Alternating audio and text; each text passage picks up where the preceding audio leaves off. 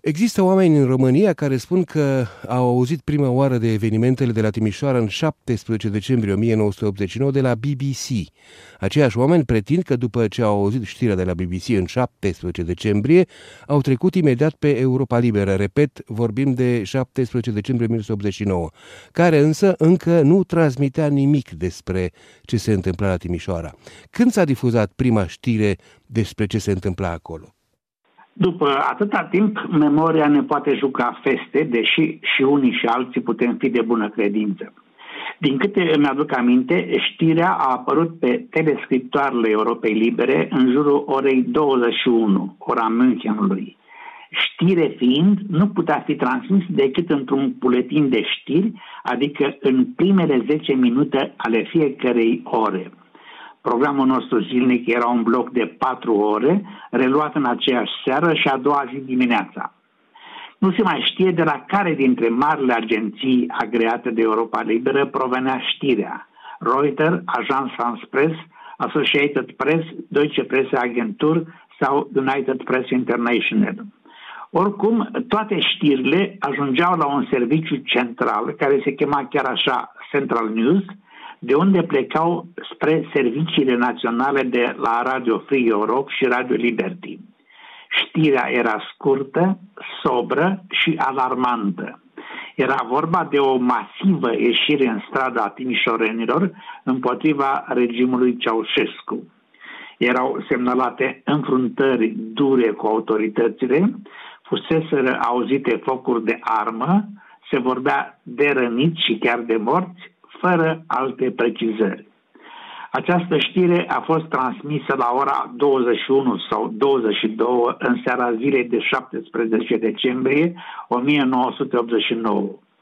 Mai mult, dată fiind gravitatea situației, șeful secției știri de atunci a obținut acordul conducerii americane de a continua emisiunea și în cursul nopții, pentru cazul că vor apărea și alte informații n-au apărut. Și astfel, patru oameni, Liviu Tofan, Luiza Cunea, Sorin Cunea și Ioana Crișan, cu o singură știre și restul muzică, au asigurat o emisiune de 5 ore.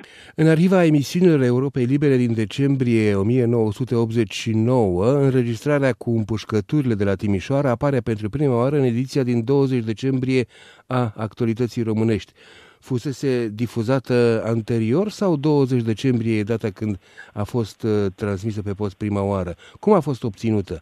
Și e adevărat zvonul că difuzarea ei n-ar fi fost pe placul conducerii americane? În ziua de 20 decembrie, în timp ce ne pregăteam să înregistrăm prima ediție a emisiunii pentru ora 19 și 10, Trecând printr-un birou, am tras cu ochiul la o emisiune despre România a televiziunii austriece, în care se auzeau și împușcăturile de la Timișoara.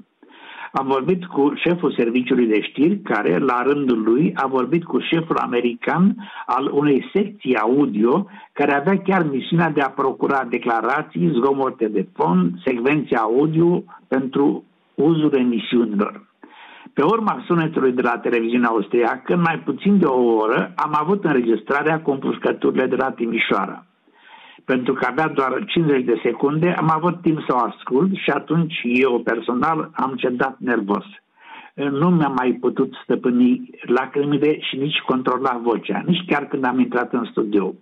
Mai erau câteva minute până la intrarea în emisiune, am rescris în fugă începutul textului și am spus producătorului să dea drumul în aer când îi voi face semn. E prima oară când aud zvonul că difuzarea ei n-ar fi fost pe placul conducerii americane. Autenticitatea benzii, chiar dacă era alcătuită din sunete separate, era mai presus de orice îndoială se știa și din alte surse că la Timișoara se trăsese și că acolo muriseră oameni. Difuzarea a fost considerată un succes de toată lumea și de la noi banda a fost preluată și de alte posturi de radio. În mod tradițional, emisiunile de la Radio Europa Liberă erau preînregistrate, dar în decembrie 1989 ele au fost transmise în direct. S-a trecut adică de la o structură prestabilită cu un script scris dinainte la un regim mai liber. Ați improvizat în acele zile? Da și nu. Din 18 decembrie, în afara actualității românești, la orele 19 și 10 plus reluările, am mai primit 50 de minute suplimentare în care, în vremuri normale, se transmitea emisiunea muzicală făcută de Andrei Voiculescu.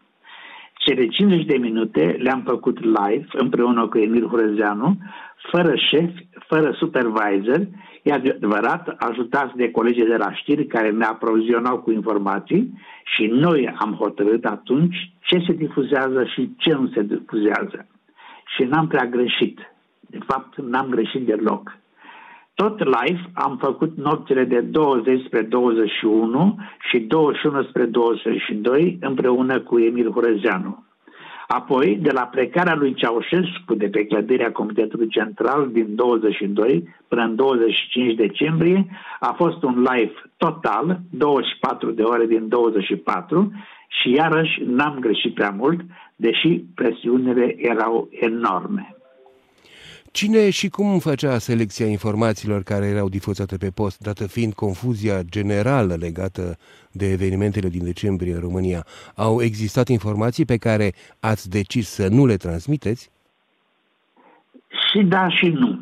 Agențiile de presă, mari sau mici, plus articolele din presa internațională, erau triate în Central News și ce se hotăra acolo nu se discuta Dificultățile adevărate au început odată cu telefoanele primite de la români din străinătate, iar când au început să ne sune românii din țară, situația a luat-o rasna cu totul. Erau români plecați de 5 sau de 10 ani din țară care știau precis unde sunt depozitele de arme ale securității, unde se ascund teroriștii arabi, cunoșteau adresele unor granguri de la securitate și tot așa. Eu însumi am ucis în fașă știrea venită de, de la un constanțean care a reușit să intre de trei ori pe un telefon supraaglomerat, anunțându-ne formațiuni de elicoptere gata să cucerească litoralul românesc venind dinspre mare. Nu mai vorbesc de câți oameni știau conturile lui Ceaușescu din Elveția. Dacă aș fi vrut, aș fi putut să fiu acum un om foarte bogat. În cronologia evenimentelor din decembrie 1989 există mai multe date care e posibil să fi generat mari încărcături emoționale, începând cu 17 decembrie, împușcăturile și morții de la Timișoara, 21 decembrie, împușcăturile și morții de la București, Cluj și din alte orașe și terminând cu 22, 23, 25 decembrie, plecarea, prinderea și apoi judecarea și execuția ceaușeștilor. Au influențat aceste emoții emisiunile Europei Libere din acele zile și dacă da, cum? Emoții și știri cu încărcături emoționale au existat, desigur, mai tot timpul. Însă Radio Free Europe și Radio Liberty erau instituții de presă solide, cu experiență, care învățaseră din greșelile din timpul Revoluției din Ungaria care a gestionat bine înfruntările dintre autoritățile comuniste din Polonia și Solidarnosc și care au asigurat informarea ascultătorilor din România și din străinătate despre cutremurul din 1977. Emoțiile, câte vor fi fost, ne-au afectat individual, dar nu aveau cum să afecteze emisiunile.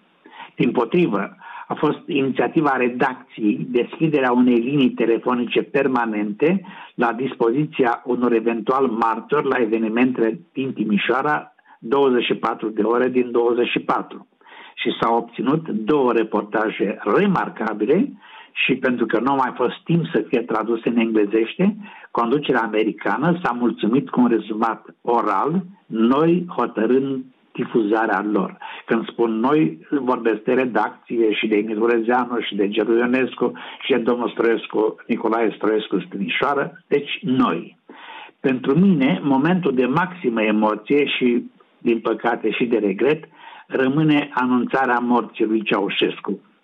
Evident, și fără discuție, și-a meritat soarta. Însă, în momentul în care Anișoara Negulescu a intrat în studio și ne-a depărtat puțin de microfon, anunțând judecarea, condamnarea și executarea ceaușeștilor, noi, cei din studio, trei persoane cât eram, am rămas și fără grai și fără cuvinte. Am făcut semn producătorului să pună un colind și Dumnezeule Mare a intrat o ce veste minunată, o blasfemie aproape. Faptul că la Radio București s-ar fi întâmplat același lucru nu mă consolează nici astăzi.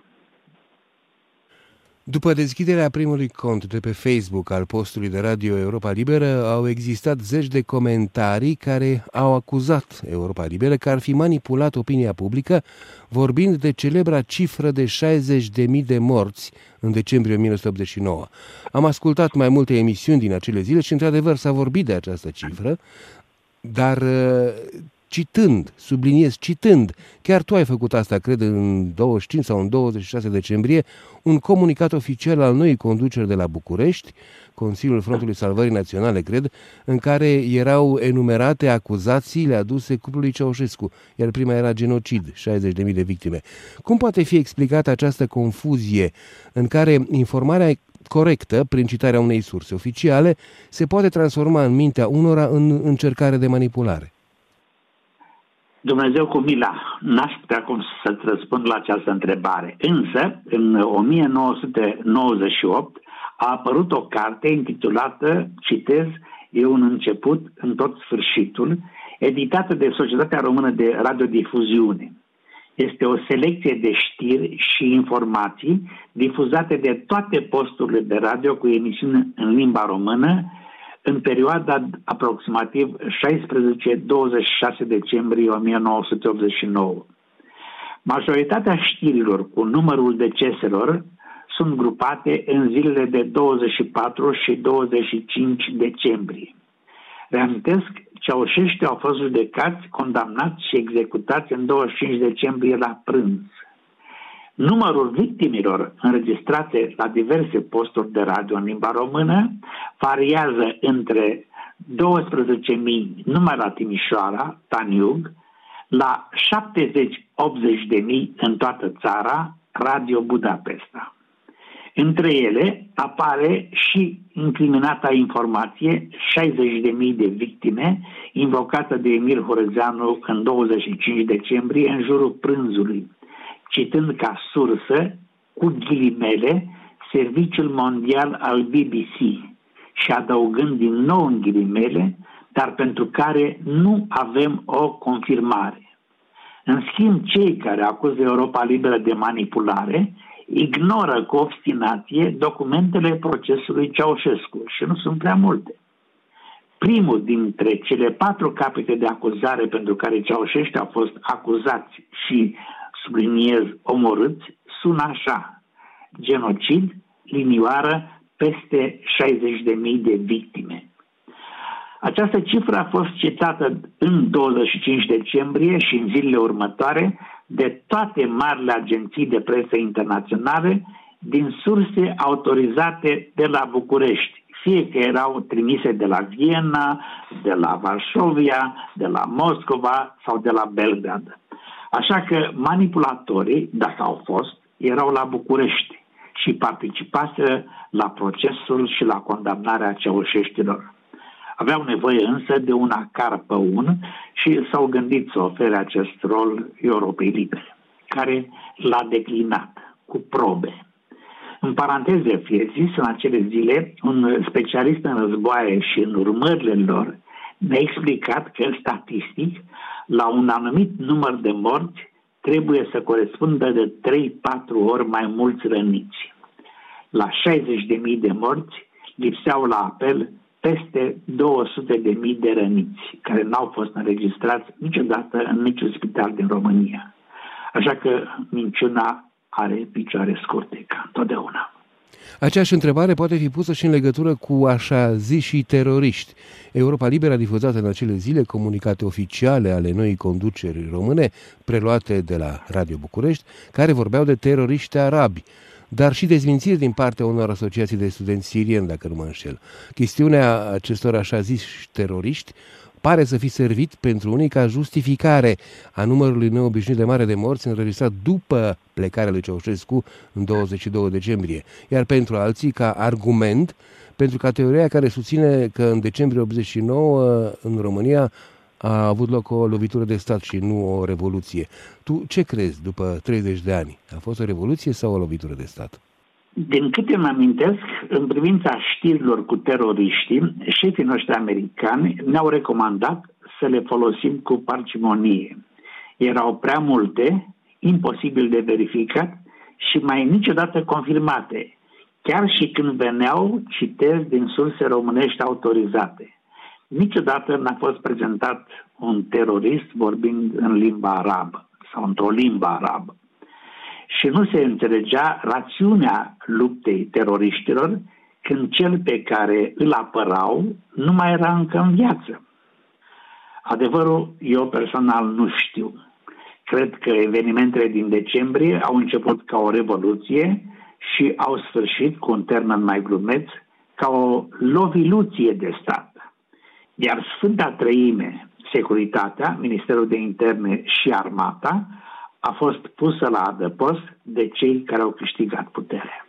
Și acum ultima întrebare. Există multă lume care spune că la 30 de ani de la căderea comunismului în România, lucrurile în această țară nu par să se fi schimbat prea mult, sau cel puțin nu așa de dramatic cum s-au schimbat de pildă în fosta Ceoslovacie. Sau dacă s-au schimbat, nu s-au schimbat cum trebuie. Cum e România la 30 de ani de la căderea comunismului? Eu sunt optimist. Eu cred că în România s-au schimbat multe. Nu toate, din păcate, în ritmul dorit și în direcția așteptată.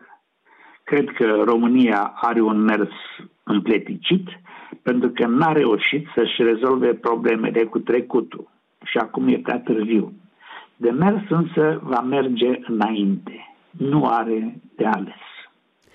Nicolae Constantin Munteanu, mulțumesc pentru acest dialog și îți urăm sărbători fericite. Așa de la și dumneavoastră.